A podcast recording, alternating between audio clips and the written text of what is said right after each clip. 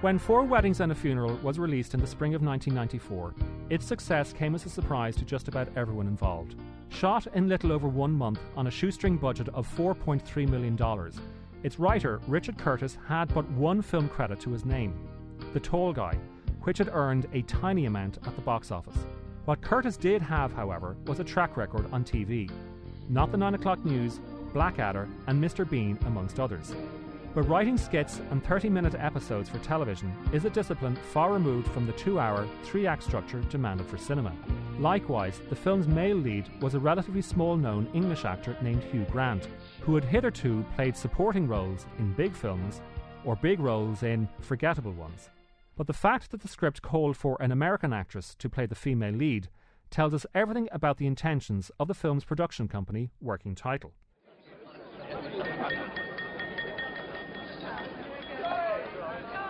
Ladies and gentlemen, I'm sorry to drag you from your delicious desserts. Uh, there are just one or two little things I feel I should say as best man.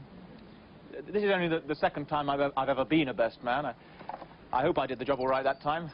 The couple in question are at least still talking to me.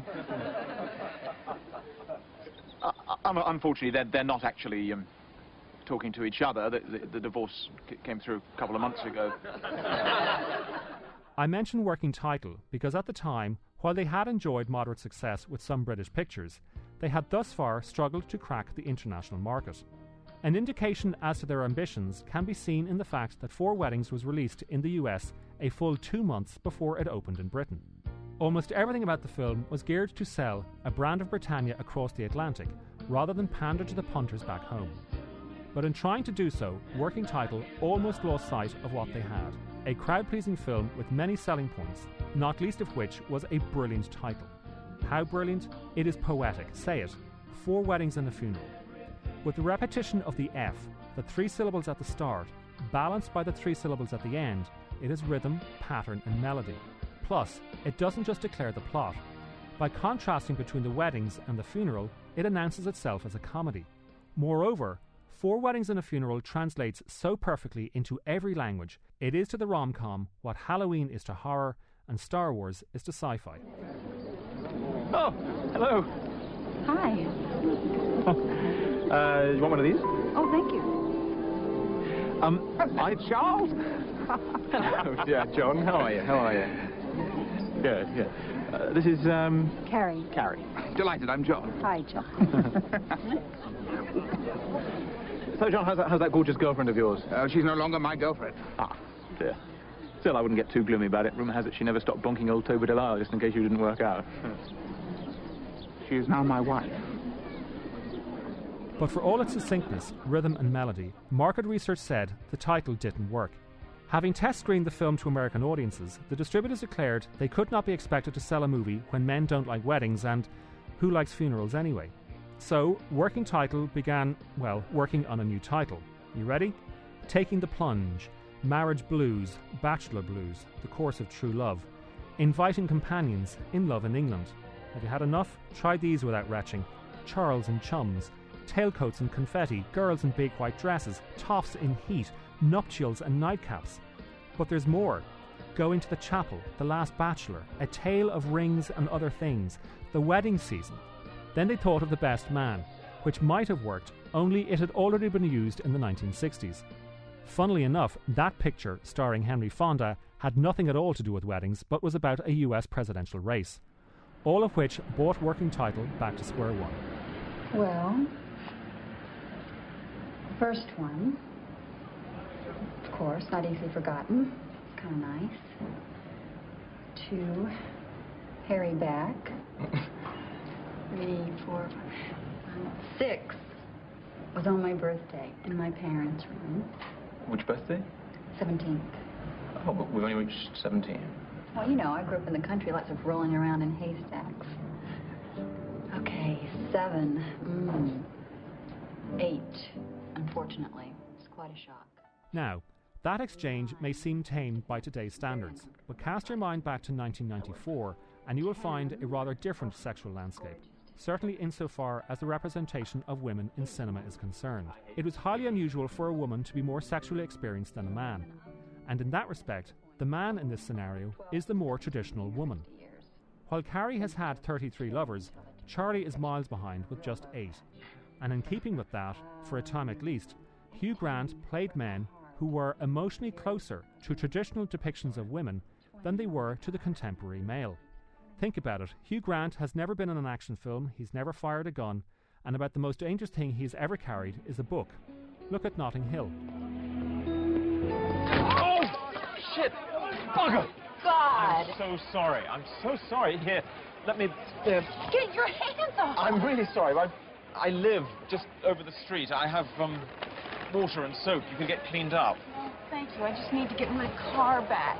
I also have a phone. I'm confident that in five minutes we can have you spick and span and back on the street again. In the non-prostitute sense, obviously. All right, well, what do you mean just over the street? Give it to me in yards. Uh, 18 yards. That's my house there with the blue front door. Again, the active agent in that story is an American woman, this time the global superstar Anna Scott, played by Julia Roberts. By contrast, Hugh Grant's Will Thacker is a modest 30 something owner of a small bookshop.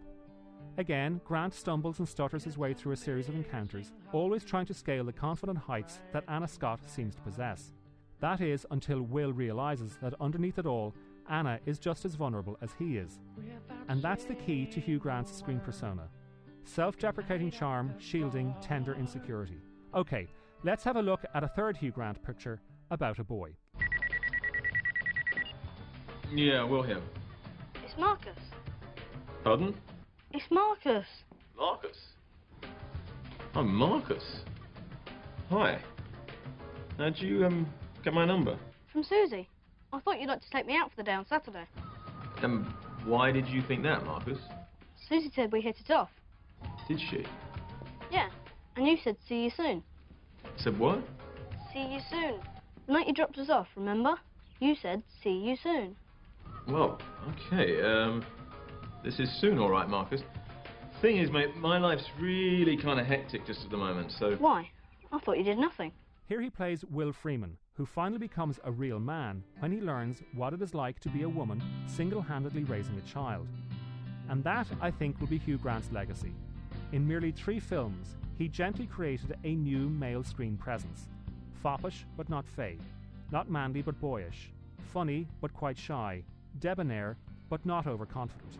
I just wondered uh, if by any chance, um, uh, I mean, obviously not because I am just some kid who's only slept with nine people, but I, I just wondered, uh, I, I really feel, um, uh, in short, uh, to recap in a slightly clearer version, in the words of David Cassidy, in fact, um, while he was still with the Partridge family, uh, I think I love you. But let's get back to that London cafe where Andie MacDowell detailed her character's sexcapades. By having Carrie list off and then grade her 33 lovers, Curtis's script not only demolished a sacred rule of the rom com, the upright female, it also recalled the 1930s screwball comedies where the woman was just as quick witted, adventurous, and capable as the man.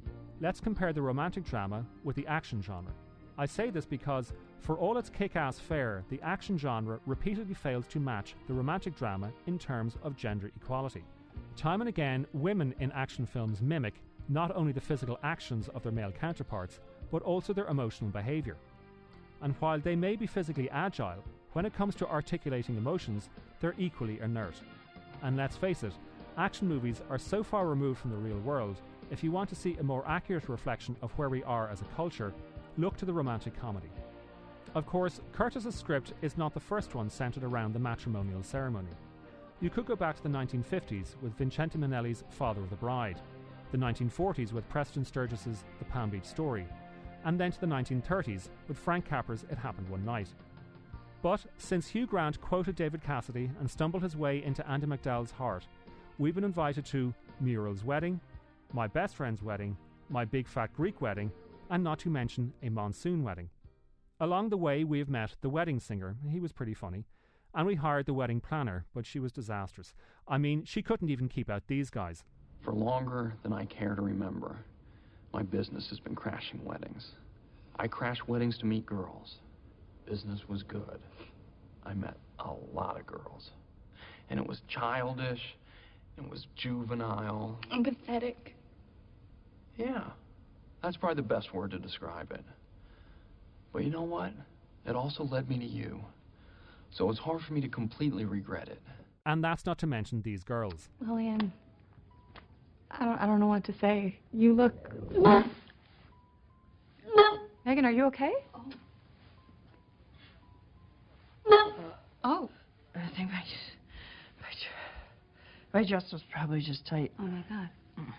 You got food poisoning from that restaurant, didn't you? No, I had the same thing that she had, and I, I feel fine. Mm. Oh my. Okay. Oh no. Nothing's happening. Oh my God. Oh, you know, I don't really care which dress we get. It doesn't matter to me. I just need to get off this white carpet. No, okay.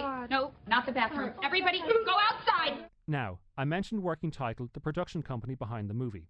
Well, the driving force behind Working Title are Tim Bevan and Eric Fellner, and since Four Weddings, they have most certainly cracked the international market. Just consider these films Fargo, Elizabeth, Oh Brother Where Art Thou, High Fidelity, Bridget Jones's Diary, Billy Elliot, Love Actually, Shaun of the Dead, Pride and Prejudice, United 93, Atonement, Burn After Reading, Frost Nixon, Senna, Tinker Tailor, Soldier Spy, and Les Miserables. All told, Bevan and Fellner's movies have earned 55 Academy Award nominations and won 7 Oscars. Not only that, but their box office receipts from around the globe total more than $5.5 billion. How's that for a wedding?